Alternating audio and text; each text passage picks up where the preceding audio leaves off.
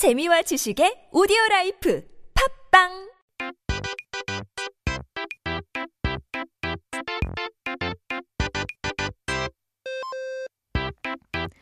We're back with our Korean dictionary. 사전을 한번 펼쳐보고 오늘의 첫 번째 단어를 살펴봐야 되죠. Our first word of the day is exciting. 공룡입니다. We're going to take a look at the word dinosaur today. 아, 지니 여러분, 영어 주라기 공원 좋아하시나요? 주라기 world 말고요. original. Not talking about Jurassic World with Chris Pratt. Wanted to know if you guys remember 1993 Jurassic Park, Steven Spielberg.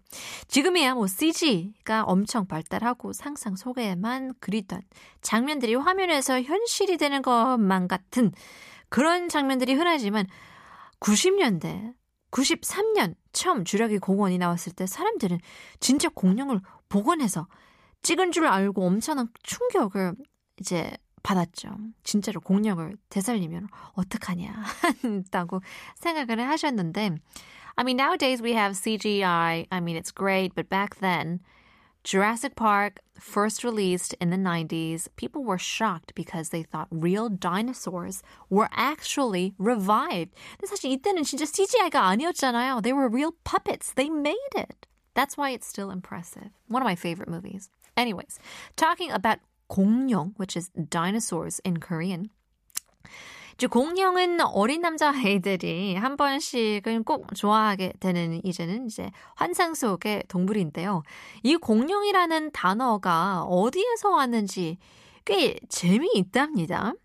Now, dinosaurs are um, fantastical creatures. Uh, but at some point, every young boy seems to adore every single name of these species. It's quite incredible that they memorize them.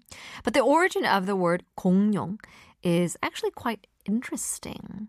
이제 공룡은 어, 두려울 공자의 용, 용자를 써서 말 그대로 공포의 용이라는 뜻인데요. 용은 말 그대로 상상 속의 동물이고 공룡은 실제로 있었다는 차이점이 있지만 어찌 보면 둘이 비슷하게 생긴 것도 같죠.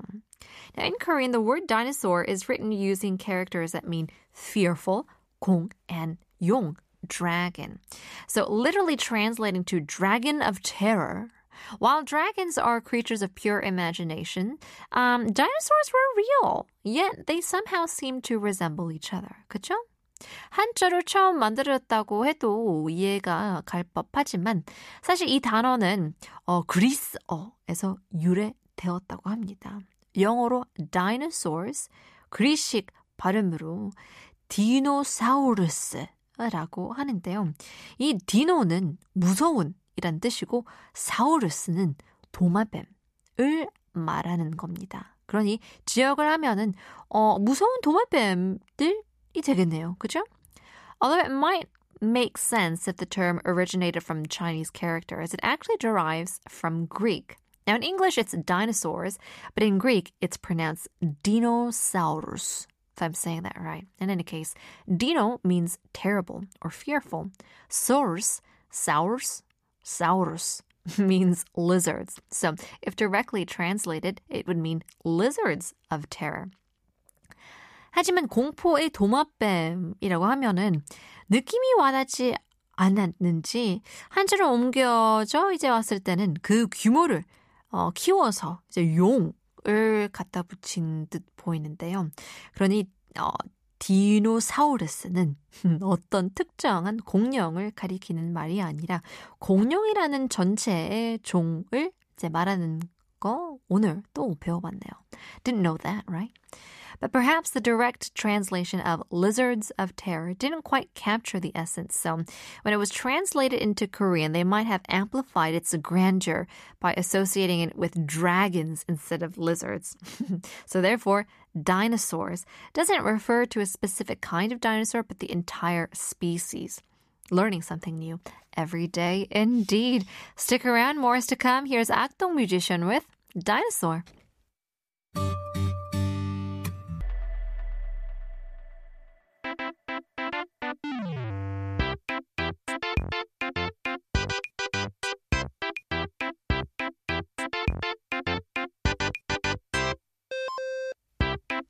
Let's take a look at our second word of the day. 오늘의 두 번째 단어는 바로 등골인데요. We're talking about the backbone.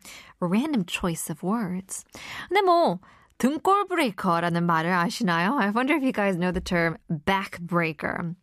쓰인 지도 꽤 된 말이라서 신조어라고 하기에는 뭐하지만 학생들 또는 뭐 젊은 세대 사이에서 많이 쓰이는 단어이기도 하죠. Now, although it's been used for quite some time, it may not be considered modern or you know, new slang, but it is a term commonly used by the young students in the younger generation. So it's worth taking a look at. 이제 보통 자녀가 부모님의 등골이 부러질 만큼 비싼 가격에 물건을 사달라고 부탁하거나 오랜 기간 동안 부모님에게 경제적으로 의지하는 것을 일컫는 말인데요. 등골 breaker. So it typically refers to situations where a child asks their parents to buy an expensive item. Um, to that extent, it would be breaking their parents' backs, be a back breaker, bone breaker. Or when they rely on their parents financially for an extended period of time, it would be considered the same. 등골 breaker. 여기서 등골이라는 말에 쓰이는 골은 뼈 속에 가득 차 있는 부드러운 신경 조직을 말하는데요. 우리의 뼈는 단순히 딱딱한 것뿐만 아니라 뼈가 유연하게 움직일 수 있도록 해주는 스펀지 같은 섬유질과 이 섬유질을 지나는 어, 많은 신경 조직으로 이루어져 있어요. 그러니 여기서 등골이란 등뼈 자체를 가리키는 게 아니랍니다. So the term 등골 in this context doesn't directly refer to the bone itself, right? The 골 in 등골 refers to the soft neural tissue filled within the bone marrow. Now, our bones aren't just hard structures. They're actually made of what spongy fibrous tissue inside and many neural tissues that run through them. So the term backbone doesn't strictly refer to just the spine itself.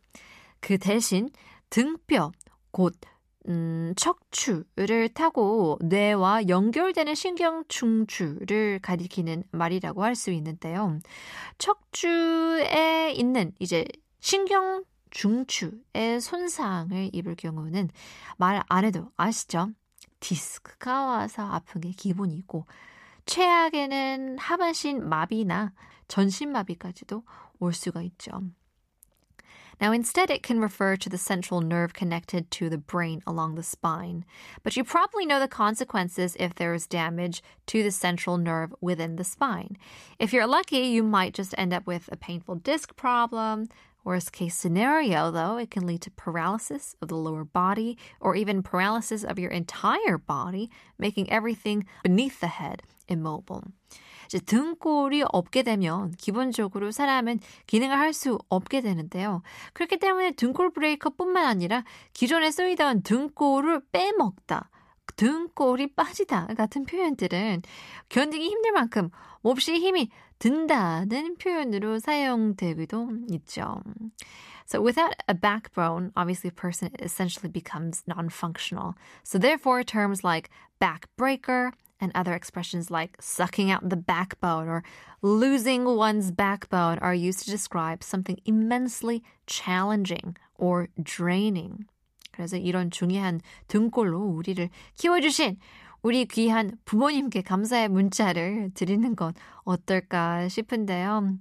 So given the importance of our backbones, now how about sending a message of gratitude to our parents who've supported and backed us up throughout life? Something to think about. We'll continue on. Here is Westlife. You raise me up.